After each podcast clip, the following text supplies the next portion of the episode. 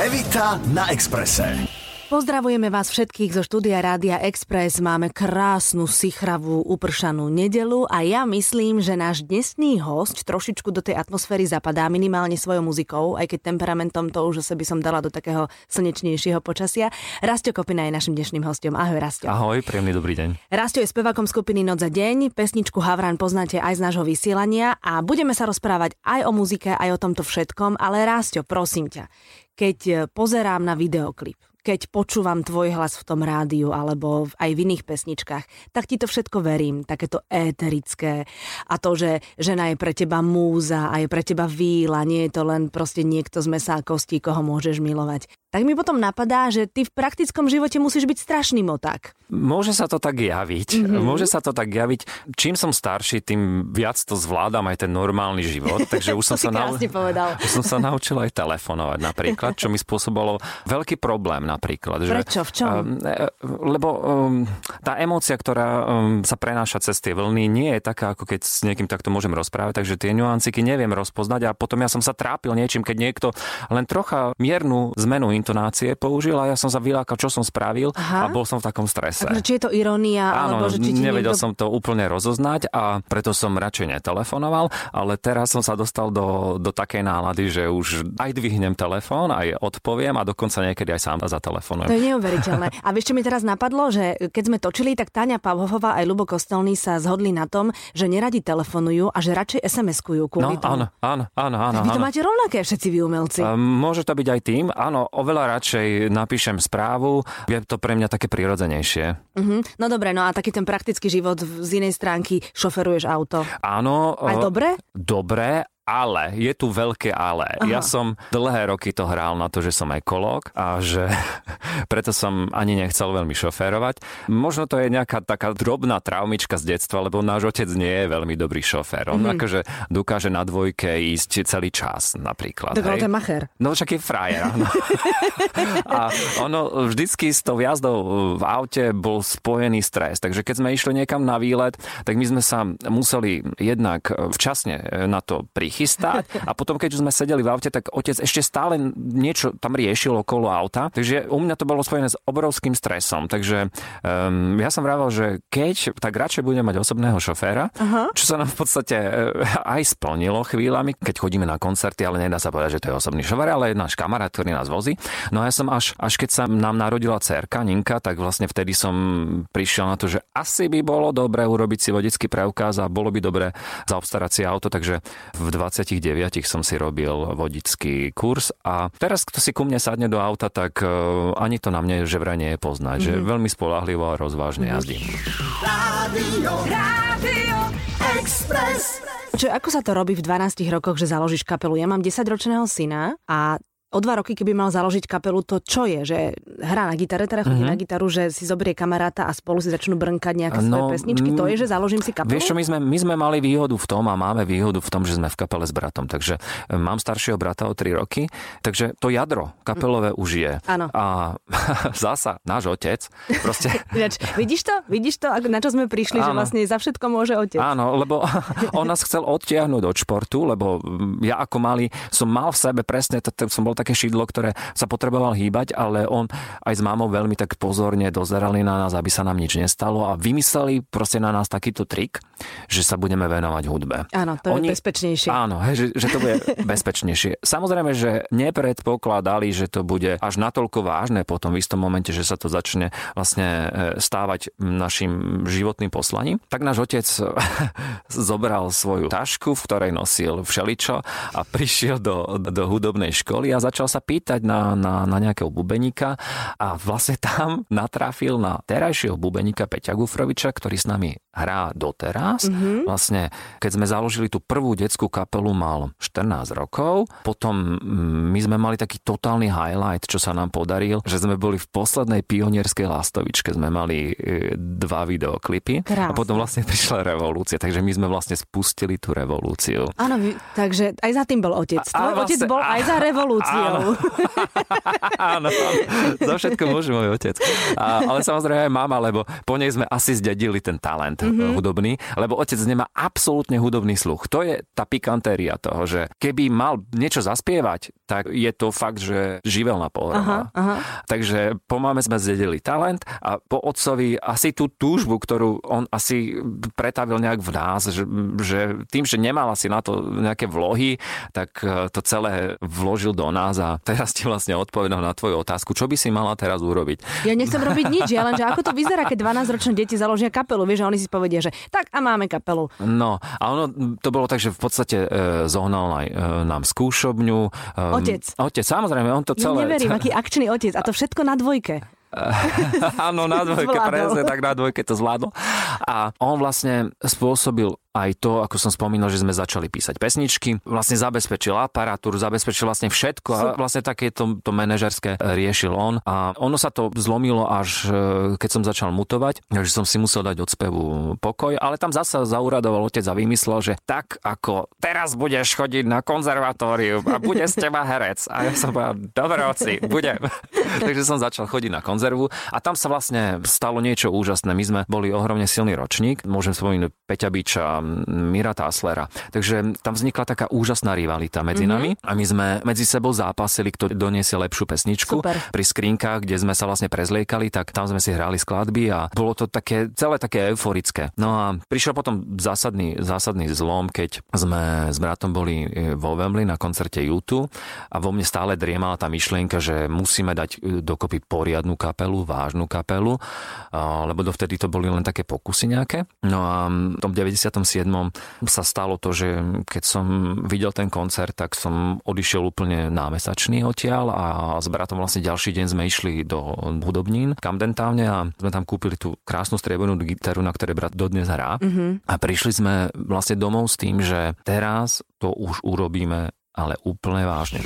Evita na Exprese. Rádio, Rádio Express. Rastio, a v tom praktickom živote, ty sa živíš muzikou, uh-huh. nerobíš len noc za deň, ale robíš aj s viacerými hudobníkmi, takže ty si pánom svojho času. A ten, kto je pánom svojho času a robí v tej umeleckej branži, tak častokrát uletí z toho reálneho sveta do takej tej bubliny a z tej bubliny sa len niekedy vracie späť do toho reálneho života. Si schopný normálne, že ráno vstať, urobiť si ranejky, ísť vybaviť niečo na poštu, na úrad, do banky, alebo sú dni alebo týždne, kedy naozaj funguješ len v tom svojom umeleckom svete. Lebo takto vyzerá z tých pesničiek, že sa tomu venuješ veľmi, veľmi veľa. Áno, venujem sa tomu, ale zase na druhej strane som veľmi v týchto veciach praktický, ja som na seba tvrdý. Máš seba disciplínu? Mám dosť veľkú seba disciplínu, takže možno je to aj vekom.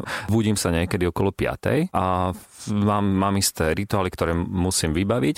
A Čo je mám isté rituály? Mám postup krokov, ktoré musím, musím zachovať. Hej. No povedz, Ako... na to som zvedavá. No fakt.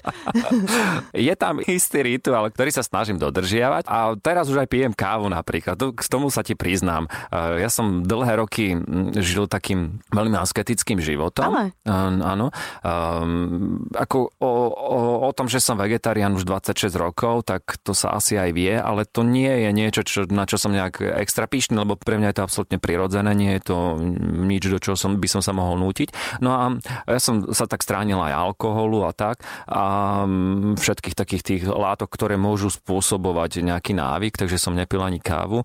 Tak jeden z tých rituálov je napríklad aj to, že teraz si dám tú kávu. Niekedy som e, skôr, skôr ráno meditoval. Ty mhm. nezaspíš pri tom? Stávalo sa mi to. Nie som, nie som ten človek, ktorý by teraz tvrdil, že dokážem sa absolútne odozdať no, meditácii. To, to sa chcem opýtať, že či dokážeš nemyslieť na nič. Nie, tak to, to neviem. Jasné, že neviem. Mm-hmm. Ja mhm. som v tomto ešte stále len začiatočník, Aha. aj keď sa tomu venujem dlhšie, ale ja to robím hlavne kvôli tomu, aby ten rozmer, ten duchovný v mojom živote bol. Lebo takto mi prišiel môj život prázdny. Ako ja si viem užívať život. To nie je o tom, že, že žijem podľa striktných pravidiel, len viem, že za tým všetkým ešte niečo je. Uh-huh. A musím povedať, že to cítiť aj z tej muziky, aj z tých textov. Uh-huh. Ja mám veľmi rada také slovenské texty, ku ktorým potrebujem aj výkladový metaforický uh-huh. slovník, lebo vždy, keď to počúvaš, tak vždy tam niečo nájdeš. Uh-huh. A sranda je, že keď to počúvaš o rok neskôr, tak to nájdeš iné veci, lebo dovtedy si prežil niečo Áno, iné. Presne. A mi sa to veľmi páči, že to není také iba, že ľúbi, nelúbi, uh-huh. rozchádzame sa, zídeme sa a tak ďalej. Poznám jedného veľkého fanušika tvojho uh-huh. A sedeli sme nad uh, pesničkami, on mi ich púšťal teraz z toho nového albumu a púšťal mi také tie jeho vychytávky, ale zastavil sa na refréne pesničky uh, Papierové kone uh-huh. a povedal mi, a tadiaľ to sa ne- nedostanem. Ja neviem, čo tým chcel povedať. Sádzame uh-huh. na papierové kone. Na papierové kone vsádzame a strácame aj čo aj nemáme. to, čo nemáme. A on, uh-huh. a on, že vysvetli, ja, on mi vraví, vysvetlí mi to, ja, že ja ti to nevysvetlím, ja sa ho to opýtam. Uh-huh. Tak to je presne o tých, o tých našich túžbách. Tá uh-huh. skladba je o našich túžbách a častokrát sa ženieme za niečím, čo si myslíme, že v našom živote je podstatné a unikajú nám veci, ktorým by sme sa mali venovať. A tá skladba je presne o tom, o tom, čo prežije človek, ktorý už má možno aj po 30 už má založenú rodinu a stále mu niečo, nejaký ten rozmer v živote chýba a, a skúša to všeličím si nejak nahradiť a vlastne to sú tie papierové kone, mm-hmm. na ktoré mhm. vsádzame. Aha, no lebo my sme už do politiky išli. Uh, áno, kto chce, tak môže vidieť Aha. aj tento rozmer a tým, že už som spomínal uh, môjho otca, tak on jasne to má krásny politický potom čo to sa ti podarilo. Vidíš to? Každý podľa seba, ale to musí byť skvelé, že to nie je také jednoznačné pre áno, teba. Áno, áno, mňa, mňa to práve že veľmi teší. Rádio, Rádio Express. Košice Berlín je taká trasa, ktorú možno každý deň myslou mm-hmm. prejdeš tam aj naspäť kvôli Nínke a niekedy teda aj tým autom. Tvoja dcera má 11? 11 rokov, 11 áno. rokov a žije s maminou tam v Nemecku. Áno, v Nemecku áno? žijú pri Berlíne. Moja bývalá priateľka sa rozhodla žiť trocha iný život. Čo to je? Že išla čistou duchovnou cestou mm-hmm. a ja som v tom momente, kedy ona sa rozhodovala, ako chce žiť, tak e, ja som mal ešte stále iné priority životné a mal som kopec túžob, ktoré som si chcel splniť, takže som sa ich nevedel zrieť. Takže som bol ako keby brzdou toho jej duchovného pokroku. Bolo to také akože dosť bolestivé. Ja sa teraz na to pozerám tak už triezvo normálne, že všetko je tak, ako malo byť a má byť a že veci sú tak. Dostaneš proste toľko naložené, koľko dokážeš uniesť. Presne tak. A zasa je to len o tom, že ma to zasa niekam posunulo, zasa ma to nejak inšpirovalo. Uh-huh. Ja som sa potom aj veľmi smial tomu, lebo asi dva dní na to, keď sme sa rozišli. Ja som vlastne nevedel, že sme sa rozišli, ale sme sa rozišli. Proste bolo to také rýchle utnutie. Proste jedného dňa som prišiel domov a už som nemal rodinu. A, a, a nevedel si o tom, ja že... som nevedel o tom. Ja som len potom zavolal, že kde ste. Ja som myslel, že sa hrajú niekde, niekde vonku a že idem za nimi a, a stalo sa to, že, že už nebola rodina. Uh-huh. A, takže a som koľko sa... mala Ninka vtedy Ninka rokov? mala, ma, mala 3 roky, uh-huh. takže pre muža asi to najkrajšie obdobie, 2-3 roky, kedy si to konečne môže užívať uh-huh. a to puto medzi nami je obrovské stále. A ja si myslím, že príde čas, kedy budeme opäť s Ninkou a budeme môcť to nejakým spôsobom vynáhradiť. Lebo mhm. to puto medzi nami je natoľko silné, že ani tie kilometre to nedokážu nejak preťať. A v podstate je to taká moja malá kópia, takže ja v nej vidím seba a vlastne ona vo mne vidí ten veľký vzor. No tak to vieš, krv nie je voda. Áno. To znamená, že to neoklameš, aj keby ano. si veľmi chcel. Takže oni žijú tam, Ninka tam chodí do školy. Uh-huh, uh-huh. A stretávate sa ako často? No tak párkrát za rok. No. Uh-huh. Ako, potom ešte, že sú tie moderné technológie ako, ako Skype a takže, takže mám, mám tie informácie, ale nie je to úplne to ideálne. No. Ako ja potrebujem aj ten dotyk a uh-huh. potrebujem sa aj takto nejak takýmto spôsobom. Uh-huh. Proste... A s maminou je, s tou bývalou priateľkou, ste si to vysvetlili? Keď to, keď to, um, alebo ako, v akom ste vzťahu? My sme vo vzťahu, že ona má už svoj život, má, má manžela, ktorý je v týchto veciach pokročilý a vlastne sa jej splnil ten sen, že má niekoho, kto ju môže ešte posunúť v tých veciach ďalej. Mm-hmm. Majú dvojročného syna, mm-hmm. takže Ninka má, má vlastne vlastného brata. A ja myslím, že aj trocha ju to možno zamrzelo, že, že to tak urobila, ale zase sme natoľko vyspeli, že e, chápeme, že tie veci sa mali stať. Lebo vlastne už len aj ten vznik nášho vzťahu bol za takých podivných okolností. Za akých? E, vlastne náš prvý album vyšiel v Polsku, no a keď sa tam robilo promo, tak e, sme prišli aj do jednej hudobnej televízie a ja som dostal také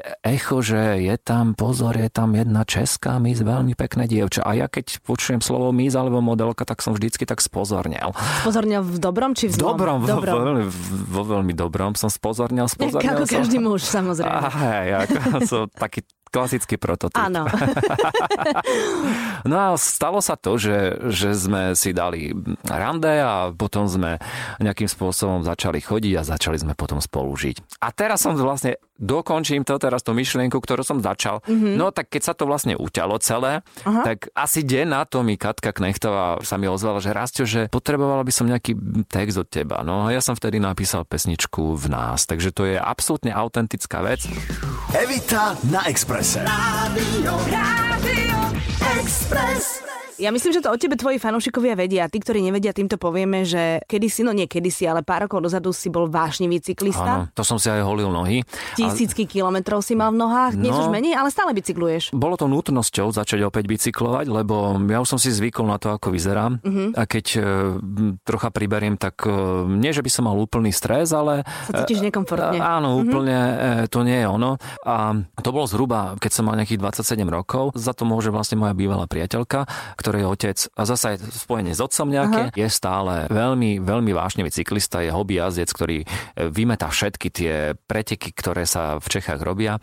A keď som bol u nich na návšteve, tak ma zobral na bicykel a mne sa to ohromne zapáčilo, lebo to vlastne boli tie, tie detské túžby. Keď som mal neviem koľko rokov, tak som s bratom si tak rátal, že keď budem si každý mesiac 20 korún odkladať, tak v nejakom 90. neviem, ktorú, v ktorom sme si mali kúpiť bicykel. Mm-hmm. No a ono sa to len trocha akože predlžilo to celé No a keď som si vtedy sadol na, na bicykel, ja som vedel, že to je presne ten šport, ktorý je stvorený pre mňa. A potom to už išlo veľmi rýchlo. Zo začiatku samozrejme, že to všetko ťa boli, lebo to telo nie je na to nie zvyknuté. presne tak. Ale e, som sa zaťal a potom to skončilo tak, že jednak som začal aj ja pretekať na hobby pretekoch, som sa ich zúčastňoval a stále viac a viac som vlastne si tie tréningové dávky zvyšoval a boli roky, kedy som jazdil 12 až 15 tisíc kilometrov a úplný vlastne to finále toho všetkého bolo vtedy, keď jednak som bicykloval, ale som sa stal aj fanúšik cyklistiky, cyklistiky. takže som rád aj tie prenosy v televízii pozeral a vtedy vlastne zažiarili bratia Velicovci. Aha. No a my sme prišli na to, že vlastne ja im fandím, oni fandia nám. Oni boli vaši fanúšikovia, áno, to som čítala niekde. A stali sa také nádherné veci, že sme zažili niekoľko veľmi krásnych tréningov. Boli, boli sme spolu na Malorke, kde sme spolu trénovali. Takže som sa vlastne dostal do, do toho, toho sveta profesionálnej cyklistiky a som si vlastne splnil aj tú túžbu. Nie úplne ako je naplnená ako v detstve, lebo v detstve samozrejme som chcel pretekať, ale v detstve som samozrejme chcel byť aj spevák, aj tak to sa bylo. A keď som si splnil ten sen, tak e, skončilo to tak, že som vlastne sa dostal teraz do tej úrovne, že už to nie je o tom, že um, musím za, za každú cenu ísť na tréning, idem trénovať, keď sa mi chce, lebo vtedy to bolo tak, že napríklad e, vonku bolo veľmi škaredé, bola zima, ale ja som mal predpísaný tréningový. Naháňal si proste a, kilometre. A išiel mm-hmm. som a išiel som a bolo to také dosť už na hrane, lebo na to, že som to mal ako hobby, som tomu prepadol až veľmi. Mm-hmm, mm-hmm. Takže dnes je to úplná pohoda, keď potrebuješ si vyvetrať hlavu alebo potrebuješ si dať do tela, tak ideš na bicykel. Áno, áno, jazdím teraz možno túto sezónu nejakých 4-5 tisíc kilometrov som na mm-hmm. čo je akože stále dobré číslo. A tak to niektorí ani na aute neurobia. No, áno, áno, áno. Len som bol zvyknutý na to, ale tak tým, že, že už mám niečo odjazdené, tak viem isté triky, ako sa dostať do formy. Rádio, Rádio Express. Rásťo, ešte k muzike. Uh-huh. Bavili sme sa ešte predtým, ako sme začali spolu rozprávať na mikrofón. Ja som teda dúfala, že sa ťa to nedotkne a som šťastná, že nie. Že mne pripomína ten nový album Oceán. Uh-huh. Ja som na tom vyrastala, utekala som z domu do Olomovca uh-huh. na koncerty zo Žiliny a ten zvuk, keď som počula a keď ho počúvam, tak sa z toho hrozne teším, že jej. A ja sa hrozne oceán. z toho teším, že, že to ľudia tam počujú. počujú. Uh-huh. Um, ja mám taký veľmi pekný zážitok s kapelou Oceán. Keď začínali a mali skladbu Ráchel, uh-huh. tak uh, my sme vlastne o, o tej kapele veľa nevedeli. Ja som vedel, že majú krásnu skladbu a majú tam skvelého speváka a my sme sa s bratom vybrali do amfiteátra na nejakú prehliadku kapiel. Bol tam vtedy Vidiek, bol, bola tam Mandragora, bol tam aj Oceán. A keď som vlastne videl Petra Múka, že vlastne to celé bolo tak prepracované a že, že aj tá pódiová show bola úžasná. Ja to mal to číro vtedy ešte mal, a ten dlhý plášť, mal tak dlhý sa plášť a mal takú, čer, mal, áno, uh-huh. a mal mhm. takú červenú rukavicu. Uh-huh. Takže hneď po tom koncerte sme išli za nimi, dostali sme podpis kartu, dodnes ju mám, mám tam venovanie od celej kapely a ja som rád, že nejakým spôsobom môžem byť možno trocha pokračovateľom toho, čo, čo oni začali. Uh-huh, uh-huh. To, to, ja, ja sa budem hrozne tešiť, keď vám to tak pôjde, uh-huh. lebo ostalo tu prázdno po nich, no, človeče, no, keď to tak áno, vezmeš, vieš. No. A ja si myslím, že všetci fanúšikovia, aj vaši, aj ich, sa budú veľmi tešiť. Posledná otázka, Rastio. Celý tvoj zjav je o tužbách, o snoch, o nádeji. Ešte je niečo, že si tak hovorí, že odložím si mesačne 20 korún a možno v roku 2000 si buď niečo kúpim, alebo niečo spravím, alebo niečo skúsim. Čo, čo, čo, čo máš ešte také? Ja mám takú tú hlavnú túžbu, aby sa jedna kapela darilo a mám túžbu, že keď e, Ninka bude študovať e, na strednej škole, že to bude v meste, v ktorom žijem ja. Jej, tak ty by si chcel puberťačku doma. Jasné. A na to sa cítiš? Jasné. Uh, uh, tak akože ja mám 15-ročnú doma, tak ti držím palce.